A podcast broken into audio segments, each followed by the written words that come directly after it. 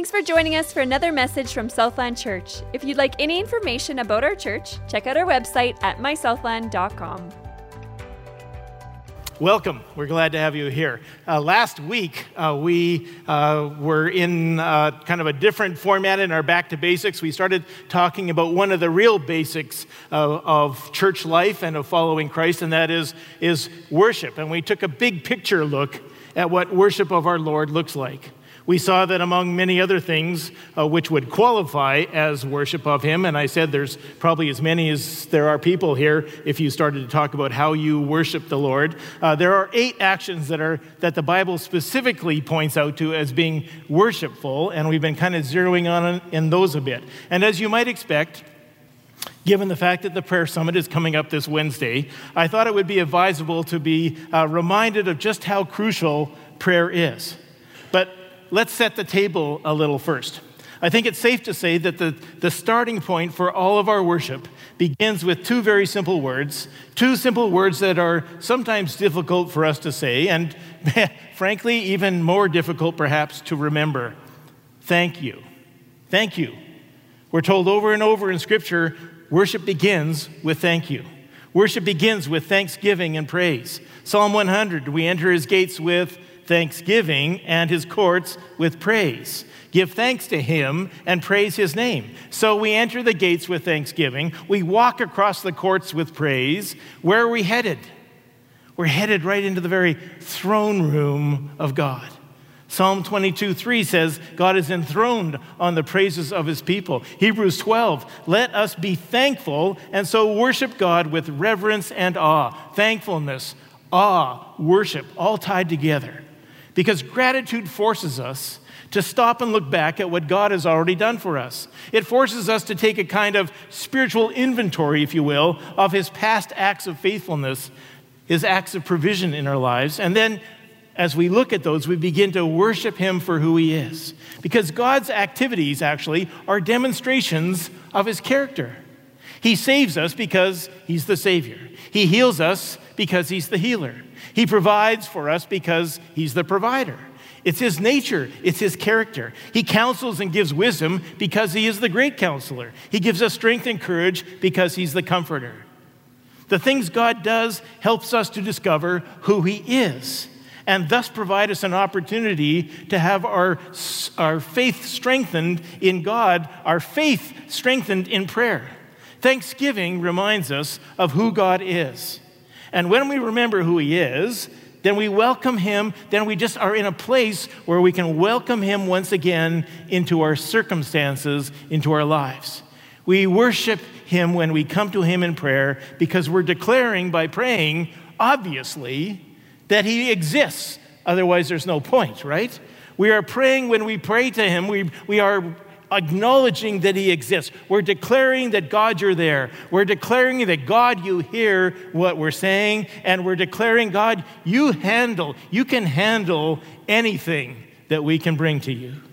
We ask boldly, we ask confidently, based on who he is, fortunately, not who we are, based on his character, not ours. Because God doesn't change. He's the Almighty God, and he's promised to never leave nor forsake those who sincerely come to him. The Bible's idea of prayer, though, sometimes differs uh, from ours. So let's recalibrate by looking at what the Bible says, what the Bible's idea of prayer is.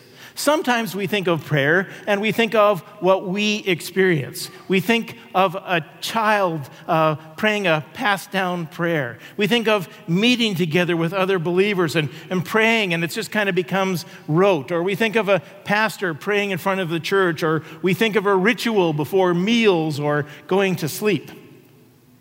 Some years ago now, coach of the Chicago Bears football team, Mike Ditka, was about to deliver a locker room kind of chapel pep talk to his players. He looked up and he saw one of his players, defensive tackle, William the Refrigerator Perry. He pretty much couldn't miss him. At three hundred thirty-eight pounds, the Fridge stood out even in a crowd of pro football players. Ditka gestured to the Fridge and he said, "When I get finished, I'd like for you to close us with The, a, by saying the Lord's Prayer." And then the coach began his talk. Meanwhile, in the back row, Jim McMahon, the brash, outspoken quarterback at the time, punched his friend John Cassis and said, "Look at Perry," he whispers. "He doesn't know the Lord's Prayer." Sure enough, Perry sat with a look of panic on his face. His hands are in, his face is in his hands. He's sweating profusely. "Everybody knows the Lord's Prayer," Cassis says back to McMahon in disbelief. After a few minutes of watching the refrigerator leaking several gallons of sweat, McMahon nudges Cassis again. "I'll bet you fifty bucks. Fridge doesn't, Fridge doesn't know the Lord's Prayer." As Cassis tells the story, he stops at this moment to reflect on the absurdity of it all. Here we were sitting in chapel betting fifty bucks on the Lord's Prayer. When Coach Ditka finishes his pep talk, he asks all the men to remove their caps, and then he nods to the refrigerator and bows his head. It was quiet for a few long, lengthy moments before the fridge spoke in a shaky voice. "Now I lay me down to sleep. I pray the Lord my soul to keep." Cassis felt a tap on his shoulder. It's Jim McMahon. "Here's the fifty bucks I owe you," he said. "I had no idea Perry knew the Lord's Prayer."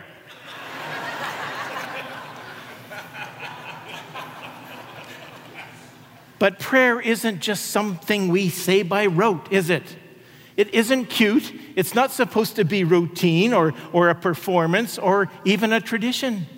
The picture I want to leave you with today is that prayer is awesome. It's just awesome when you think about it. How awesome that the God of the universe would create a way for us to speak to him, to have conversation with him, to bring our requests to him. The God of the universe. I mean, we could... We could have been like, you know, talk to one of my angels, or, you know what, even th- don't even bother with that. Just kind of talk to each other about this. No, you get to have free access twenty-four seven to the God of the universe. How awesome is prayer? It's just awesome. And God changes everything through prayer. Prayer works because God hears and answers prayer. He's changed my world through prayer many, many, many times. I want to tell you about one man. His name was Buck. He had a grandson whom he loved and prayed for and told the grandson, grandson so. In fact, one day before he died, he told his grandson, "I'm praying that one day you will go to church." In fact, he even names the specific church. "And there you'll meet Jesus and give your heart to him." Well, the grandson is not living for the Lord. He doesn't give this much thought and continues in his godless lifestyle for years and years until much later, now married with three young children, a business associate invites him and his wife to a social activity at the forenamed church, the church that his grandfather had mentioned. He doesn't even think about it. It's been so long ago, he doesn't even make that connection anymore. But out of character, and perhaps because of a need to cultivate this business association, the grandson and his wife go to the church function. They find their friendly people, people who genuinely seem to care about them, people who invited them to come back. And they did. They became regular attenders at the church along with their family. And one of their young daughters was invited to attend the church summer camp, and she accepted even though she didn't know anyone. At that summer camp, through the Bible studies that they did, she came face to face with Jesus. And almost immediately, she knew she needed this Jesus in her heart. She knew she needed this Jesus to live within her and gave herself to him completely and unabashedly. So thrilled was she about this new life that she now had in Jesus, she went around the entire camp telling everyone what she had done, and so many other children joined her in giving their lives to Jesus as well, so much so that they had to change the curriculum for the camp that week to be more Bible-centered and more about now that you're a believer kind of approach than that they were unbelievers. This young girl's eyes had been opened to the kingdom of God, and she had walked right in. Pretty soon after returning home, the rest of her family follows suit. One by one, they yield their lives to God's reign in their hearts. And it was then, and only then, that her father, the grandson who had long before been prayed for by his grandfather Buck, remembered the prayer spoken to him long ago, now answered. But the story doesn't end here. For his daughter, the girl from the camp realized that there were many others who needed the Savior as well. Her friends and her neighbors, the family across the street, for instance, four children, the oldest boy she had met briefly. And she started to pray that she that this boy might find the Lord and choose to live for him as well. She would write her prayers down in her daily journal for this boy long before she even knew his name. In fact, he simply listed there in her journal as the boy across the street, praying for the boy across the street in her prayers. As God worked in her life, she wanted to show outwardly what had happened within, so she decided to obey the Lord and be baptized, and on a prompting from God, invited the boy across the street to come. And he did. And that night, he gave his life to the Lord and entered the kingdom that she had been praying for so long that he would find. And that boy across the street, friends, that boy, that boy is me. That boy is me. I am the result of my great-great-grandfather-in-law's prayer for his grandson to know Jesus as his Savior so many years ago. I had no other connection. I was living in a cult. I can't even look back and say, well, there would have been another opportunity like that coming along because I was going to church. No. The trajectory of my life was in a completely opposite direction, and yet a prayer tens of years before by a great-great-grandfather changed my life forever. What if he hadn't prayed? What if he had decided, this grandson is hopeless. There's no point in praying. There's no point in just sort of speaking out my prayer to him. I'm telling you, folks, pray. It's awesome. Pray. Jesus walked up to a tomb. There was a man named Lazarus in there who had been dead for days. Jesus prayed and said, Lazarus, come forth. And the dead man walked again. God answers prayer. But here's the thing.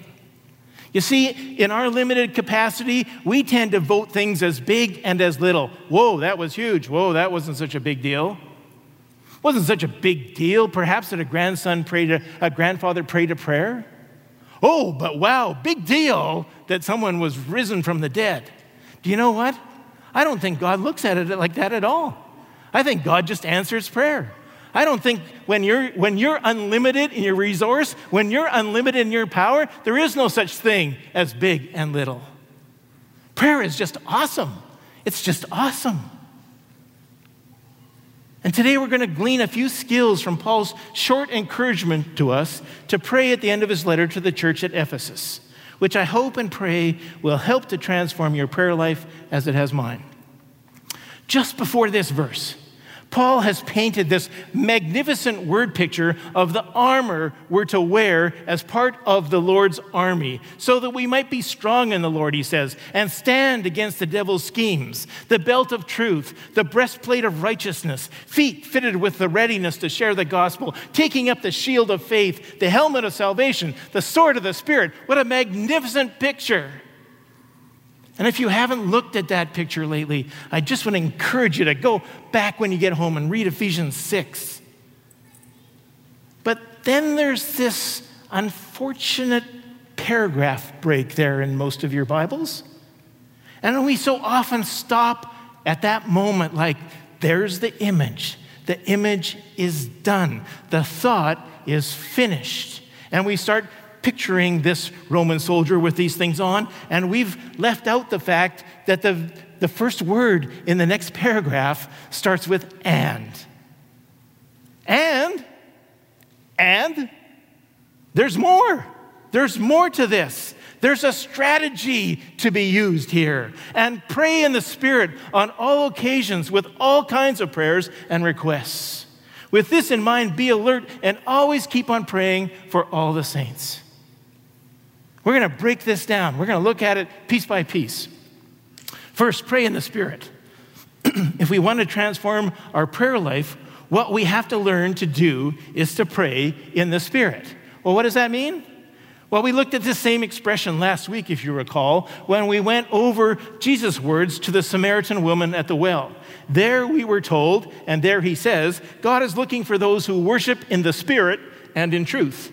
And the same idea, of course, because there's consistency all through God's word, the same idea applies here.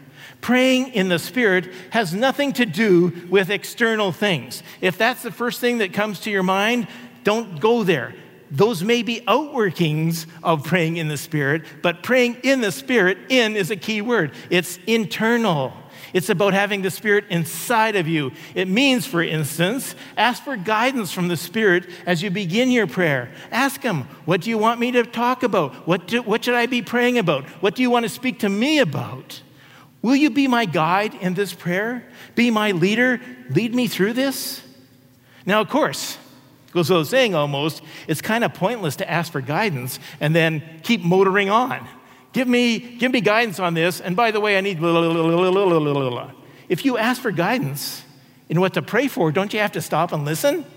Don't you have to stop if you're asking a question? You got to stop and listen. You've got to build time in to listen, or your ask has really been just for the sake of duty. I think I need to say this, but I actually just kind of want to move on here. And I want to just kind of believe that God will answer. You know, believing is such a great... It always reminds me of this picture, uh, and I want to share it with you.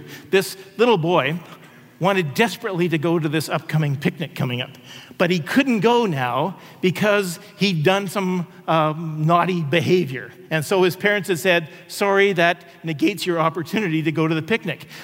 After a while, though, he repented, and he asked for forgiveness, and he changed his life around a little bit, and the parents kind of said, well, you know, in light of that now, uh, we're going to change what we said, and you can go now to the picnic after all.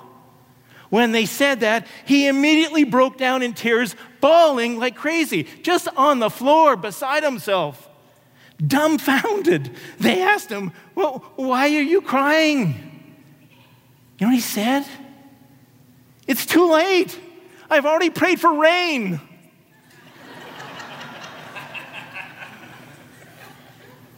That's believing, isn't it? Recognize at the outset that there's a guide for us in this journey of prayer on what we should talk to God about and how we should talk to Him about it, which, when you think about it, is a great thing, isn't it? I mean, we're not just called on by God to pray. He's provided us with a personal guide to take us through it. It's not just talking to God because we're out of other options. Prayer is one of the most significant things that you and I do. It's the most vital way that God has chosen to involve you and I in His actions around the world. How amazing is that? He asks us to partner with Him in this. Ask for the guidance of the Spirit when you begin to pray. Secondly, then rest in the intercession of the Spirit as you pray. Do you ever try to pray and you feel like the words just aren't coming out right? It happens to me a lot.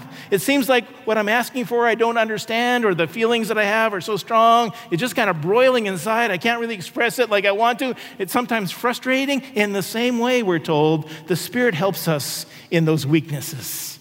We don't know what we ought to pray for, but the Spirit Himself intercedes for us with groans that words cannot express. I love that picture. Even those times in your life when you sit down and think, I don't know, I don't even know how to say this or how to get this across or to convey the angst to the, the groaning inside of me, the Holy Spirit is there to intercede and interpret what we pray. We're told, too, that Jesus intercedes for us as well. I mean, how great is this? Jesus as well intercedes for us at the right hand of God in heaven. Romans eight thirty-four, God is listening to us. So even if we think that wasn't a very good prayer, we're already off track, right? We've already forgotten what prayer was about. It's now about performance, about how we sounded. That's not what prayer is. When we feel frustrated and we feel like we don't know how to pray, that actually may be one of the greatest times that God works in our lives, when the Holy Spirit can actually kind of move in and take over and lead us through it. See, we need to rest in the Holy Spirit's intercession on our behalf. And praying in the Spirit also rem- uh, reminds us that we need to depend upon the power of the Spirit, not our own. But you, dear friends, must build your lives ever more strongly upon the foundation of our holy faith, learning to pray in the power and the strength of the Holy Spirit. Are we praying in the power and the strength of the Holy Spirit?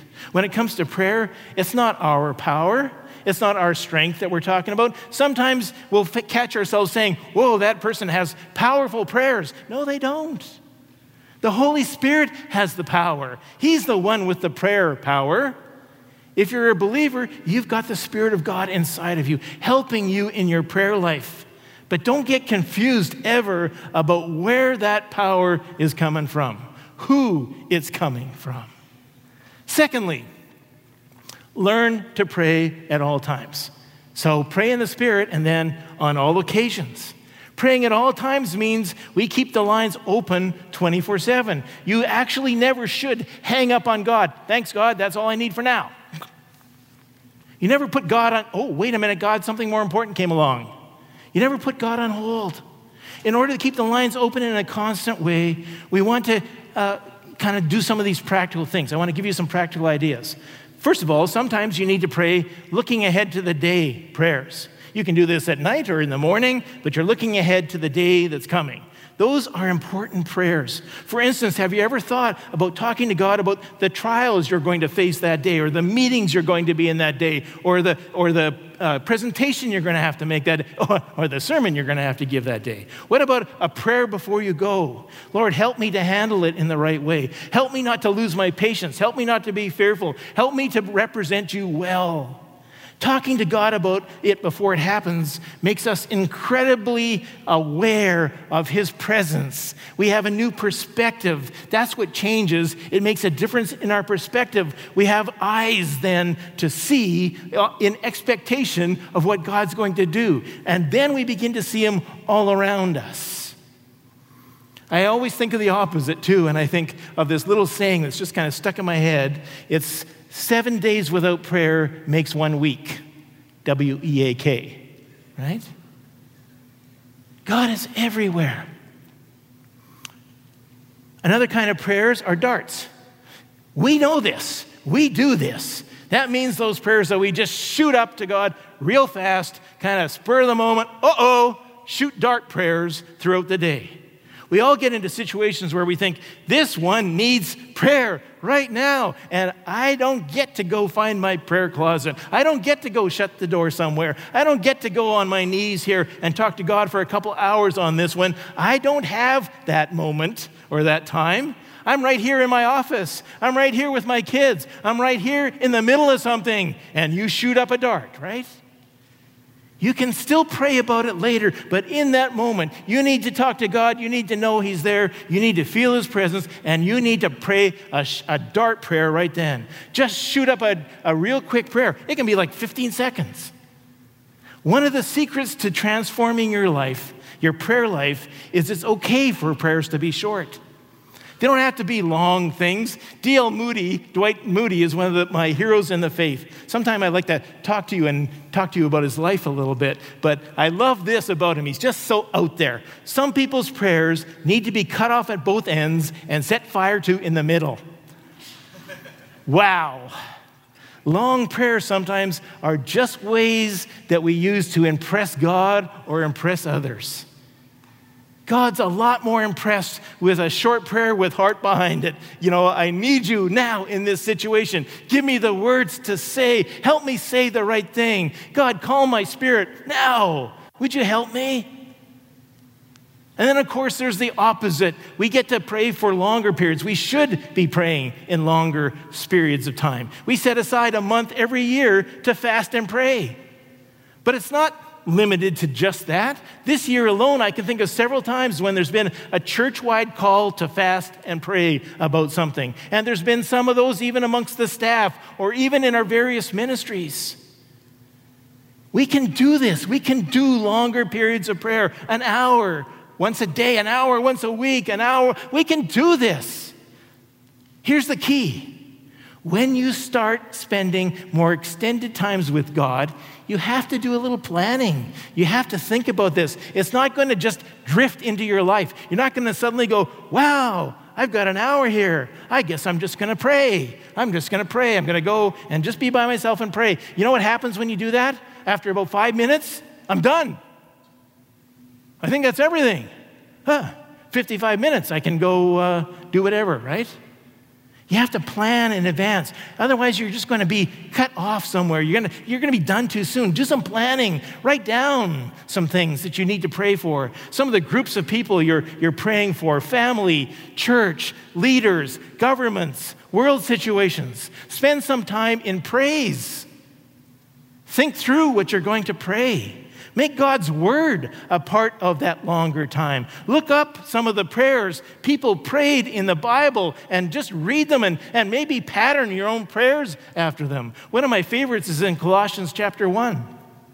If you're looking for a way to pray for people, I'd strongly recommend that you use these verses nine to fourteen and just fill in the name of the person that you're praying for by inserting their name wherever you see the word you, asking that that person may be filled with all the knowledge of God's will and all spiritual wisdom and understanding and so on. It's a great prayer. It's right there for us. When you spend a longer time with God, you need to talk to him, but you also then need to listen even more so. Read a psalm and pray it back to God and listen to him. I have people coming to see me, and one of their big questions, one of the big things that they're concerned about is that it feels dry. It doesn't, I don't, I'm not getting refreshed. I'm not really excited about being with God. Well, these are some ways to start. Why not just read a psalm? Read it, read it, read a psalm back to him, and then let him speak to you as you listen. That's the way to spend a more extended time with God in prayer. It's incredibly refreshing. Pick a book of the Bible to read and just start reading it and listen as God would speak to you through it. Better yet, in my experience, think about something that God is speaking to you about in your life or that you recognize as a need. Wisdom. I need wisdom. Well, why not then do a word search? We have that capability now. It's so easy to just look up all the verses that have wisdom in them and then do a, a study. Just work your way through all the verses, reading them, asking God to point out one that really is hitting the mark for you. And you'll grow in wisdom. I guarantee it. Talk to God about what's really going on in your heart, and he will respond. Write down your prayers during this time. I've always found that writing it down just makes it somehow more real, more official. My, oh my goodness, if I'm putting this down on paper, I gotta mean this. I gotta think about this. I've gotta, you know, and I've got it to look back on. It's always a good idea to have a piece of paper around when you're praying. The end result of this is usually an incredible sense of perspective again. It doesn't happen in a few moments, but when you spend an extended time with God, it's like somehow but surely the fog in your life starts to lift a little bit and you can see things a little more clearly. I've seen God do that in my life many, many times. And you kind of are left with this calming, peaceful feeling. Yes, God, you know what I'm going through. You are in this situation. You're, you, in fact, I can see your fingerprints all over this. Thirdly, another practical thing is we need to pray in different ways. Pray in the Spirit on all occasions with all kinds of prayers and requests. Let's be honest. Sometimes our prayer life can become downright routine and dull.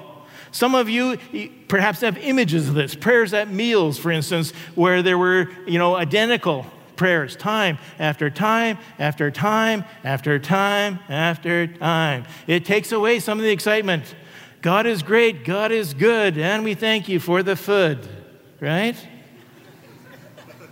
Prayer is a relationship. It's communication. It's talking with God. Even the best of relationships become boring without variety.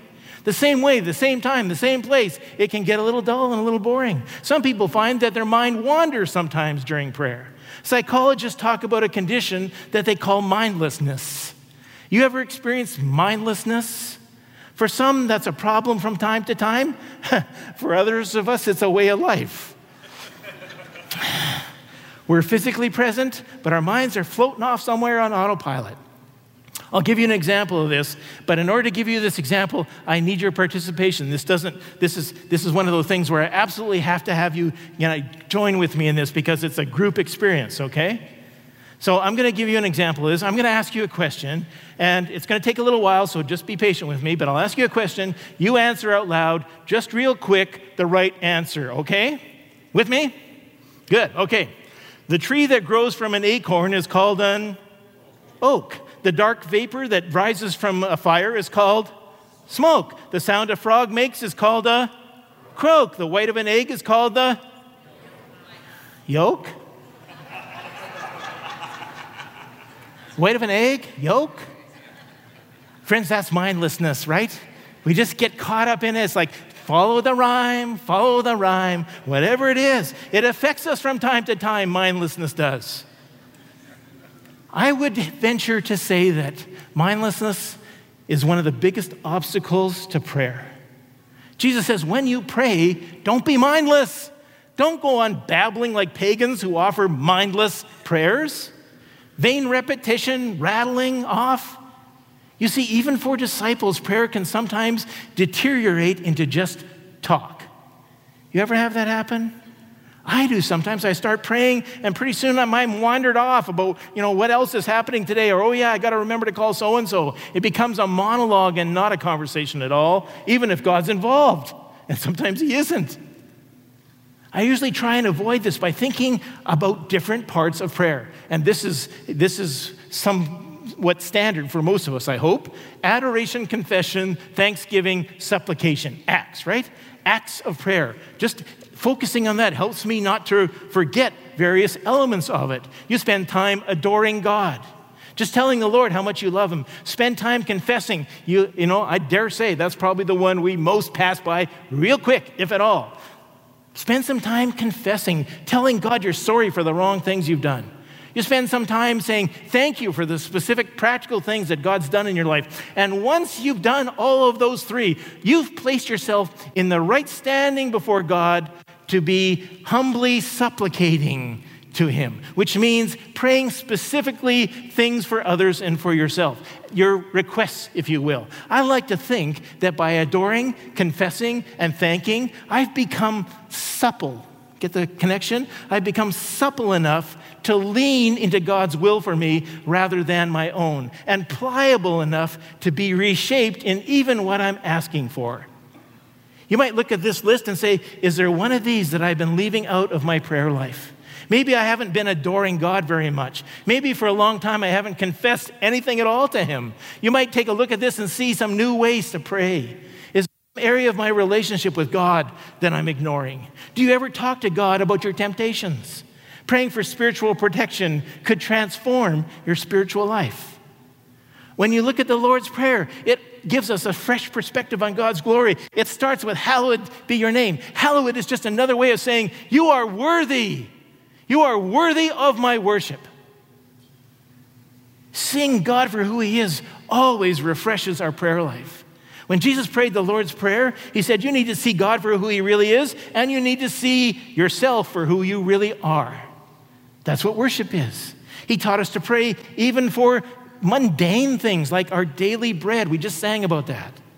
The other side of this is that the surest way for your prayer life to begin to feel old and useless is to rely on yourself, self-reliance. When you start depending on yourself, your prayer doesn't seem very meaningful anymore, and it shouldn't. You've forgotten who you're depending on and what it's really all about. You might even pray in a different position just to change things up. If you don't ever pray on your knees, you might try praying on your knees. You might stand up and pray. You might close your eyes. If you close all your, your eyes all the time, pray with your eyes open. There's nothing in the Bible that says you have to close your eyes. Change it up. Make it new. Make it fresh. Find some different ways to think through your prayer life. It'll revolutionize it. It'll renew it. It's incredible how some small things can make a difference. Fourth, watch your attitudes. Paul prayed, be alert, always, always, always keep on praying for all the saints. Two very important attitudes when it comes to prayer. One is the attitude of importance, and the other is the attitude of endurance. Importance. Paul says you need to be alert as you pray. It's like a spiritual opening of your eyes. You, if you walk around blindfolded, you're going to fall. If you're not alert in prayer, you're also going to fall. If you, if you don't kind of focus, you're in trouble. I love this, this story that goes back into the sixties. Bill Moyer served as press secretary for then-President Lyndon Johnson in the U S, who often called on Bill to give thanks for the meal. On one occasion, the president, who was hard of hearing, interrupts Bill in the middle of his prayer. And he just kind of shouts out, "Louder, Bill, I can't hear you." You know what Moyers replied? "I wasn't talking to you, Mister President. I was praying." Isn't that great? Instead of like, "Oh, I'm sorry, I'll speak louder." No, I wasn't talking to you. There's a simple key in beginning to realize effectiveness in prayer, and it's seeing its importance. That God has chosen to do his work in this world through prayer. People look at a church like Southland and think, look at what God's doing there. But he's not doing it just because we're a bunch of great people, or frankly, because we have great-looking pastors.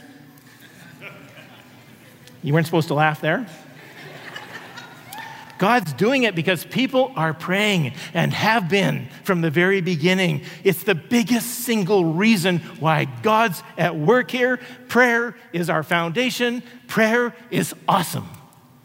You have to have, secondly, an attitude of endurance. Always keep on praying. It's like a double endurance kind of thing here. Did you catch it? He could have said, keep on praying, or he could have said, always pray. No, always keep on, double. We sometimes expect that God should answer the prayer immediately, or he won't answer it at all. We're like the fisherman who cast out a line one time, and if we don't pull in a fish right away, we say, ha, no fish here, let's go. When you pray, God heard your prayer the first time you prayed, so why doesn't it get answered immediately? Why are these scriptures in the Bible where God encourages endurance in prayer? Well, I believe it's because he wants to encourage our growth. He wants to encourage our endurance. He wants to encourage our faithfulness and our patience. That's why he says, persist in prayer. He's working on us. Jesus, Jesus encouraged us. He said, Jesus told his disciples a parable. Why? To show them that they should always pray and never give up. Always keep on praying. We're growing in our understanding of God's will as we patiently persevere in prayer. I've looked back many times and realized that through all the questioning, I actually gained a better understanding of God than I understood before. If that prayer had just been answered like that, I would not have gone as deep with God as I did. And I've grown in character because of it. Another thing that happens when we patiently persevere in prayer is we grow in our love for the Lord. We find out that God is faithful, incredibly faithful. We begin to recognize that his tam- timing is not our own. His timing is always better than our timing. That makes us fall in love with him all over again, that he's caring for us in that way. So what do you do when no answer comes? Well, you know what? The first thing I would say is I hate that kind of language because honestly, I think we get an answer every single time. It might be no. Were you listening for a no, or has it got to be a yes, or forget it? If you got a no, that's an answer. You might have got wait. That's an answer. That's an answer. There's more coming. You know, the, there's that old... Uh, Uh, story of the woman who said she wanted to be buried with a fork. You know, why do you want to be buried with a fork? Because when I was growing up, it was always like, you know, when we finished our meal, keep your fork because dessert's coming. And so she said, I want to be buried with a fork because, you know what? The better part is still coming. Dessert is coming. We, we, we, we, we want our answers now. And God, in his grace and his understanding of us, as we as parents totally get, no, it's good for you to wait. It's good for you to wait. I love what Oswald Chambers said about this. He said, as long as we get from God everything we ask for, we never get to know him. We look at him as a blessing machine. You know, if he was writing that today, what he would say? We look at him as an A T M machine. We plug in the code, the prayer, and out comes the answer. That's the way this works. We plug in the code, God forks it over. The Apostle Paul faced this thing of unanswered prayer. I'll bet some of you are struggling with this. Why hasn't God answered? One of the greatest Christians of all time, he had prayers answered by the bundle, yet he faced this one. Why don't you answer this prayer, God? Paul's prayer was about a thorn in the flesh, some kind of ailment. We don't know what it was. He asked God for healing, and it didn't come. He asked again and again, and it didn't come. He may even have heard from all those people that we hear from today if we pray like that. People who said, if you had more faith, Paul, it would come. Or, it's an unconfessed sin in your life, Paul. That's the problem. Or, God would heal you, Paul, if you only believed.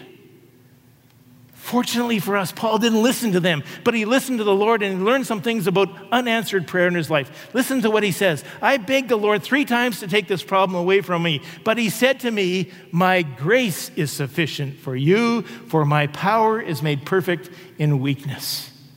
There are some things incredibly deep here about God's ability to be at work in our lives. His grace is sufficient. As with Paul, his grace supplies more than we need to endure, whatever it is that threatens to undo us. His grace is more sufficient than our strength. His grace is more sufficient than any advice we'll get from anyone. His grace is sufficient to carry us through whatever our unique thorn, whatever our unanswered prayer may be. Why? Because power is made perfect in weakness. It's not perfected in success. Painful thorns make us weak, but when we're weak, his strength shows instead through us. There's a special kind of prayer that helps us get a hold of this truth that we're talking about. I call it the prayer of acceptance. When you're facing a situation and you say, God, I don't even know what to pray. It seems like there's not an answer coming to this prayer. Paul prayed this prayer of acceptance. Mary, Jesus' mother, prayed this prayer of acceptance. Jesus prayed this prayer of acceptance in the Garden of Gethsemane. Not my will, thy will be done. Not my will be done here, but yours. Yours should be done. This acceptance comes when we stop demanding of God and start depending on him instead. And finally, we're told to pray for all the saints. This talks about who you pray for. You pray for others. You pray for everyone, everything. But we're particularly encouraged throughout the New Testament to pray for other believers. Why? Because God has this amazing ability to work in the lives of saints who are listening to him like nobody else. Just makes sense, doesn't it? That's why Jesus, when he visualized all the lost people in the world, he didn't say this, look, look at this field. Look at this field full of, full of lost souls to be harvested. Look at all the lost people out there. Disciples, you need to pray that these people will be one to the Lord. That's not what he prayed. He said, pray for the laborers, pray for the believers, that they'll go out into the field to get those people, because they're just standing there in the field. The field is ready. You don't need to pray that they're ready. You don't need to pray for the field. That's not the problem. The problem is believers aren't going out there to bring them in. Pray for that. God's chosen to work in this world through those who believe in him. So we need to spend a lot of time praying for believers ourselves, frankly, who are called to do the work. That God will keep us encouraged, that God will direct us, that God will show us the right way to go and the right time to go, and that God's word will become a real part of our lives so much that it spills over into all that we say and do. There's a key word that I just said there, and it occurs throughout this passage, and I want to end with it. It's the word all. Notice how often it comes up. Pray in the Spirit on all occasions, all kinds of prayer. With this in mind, be alert and always keep praying for all the saints. There's a lot of all there. All occasions, all kinds, all ways, all saints. We will transform our prayer life when we move from some to all. Here I am, Lord. Take all of me. Though it cost me everything, all of it, I will follow you, knowing full well that I, as I lay it all down, as I lay my life down, you will refill. You will, you will take that which seems to be costing me much and replace it with so much more that I could never gain without you. Your forgiveness, your fulfillment, your friendship, your family, your freedom, finally forever. Thanks again for joining us for our weekend message. If you have any needs or prayer requests, please give us a call at two oh four, three two six, nine oh two oh or email prayer at my southland dot com. Once again, our phone number is two oh four, three two six, nine oh two oh and the email address is prayer at my southland dot com.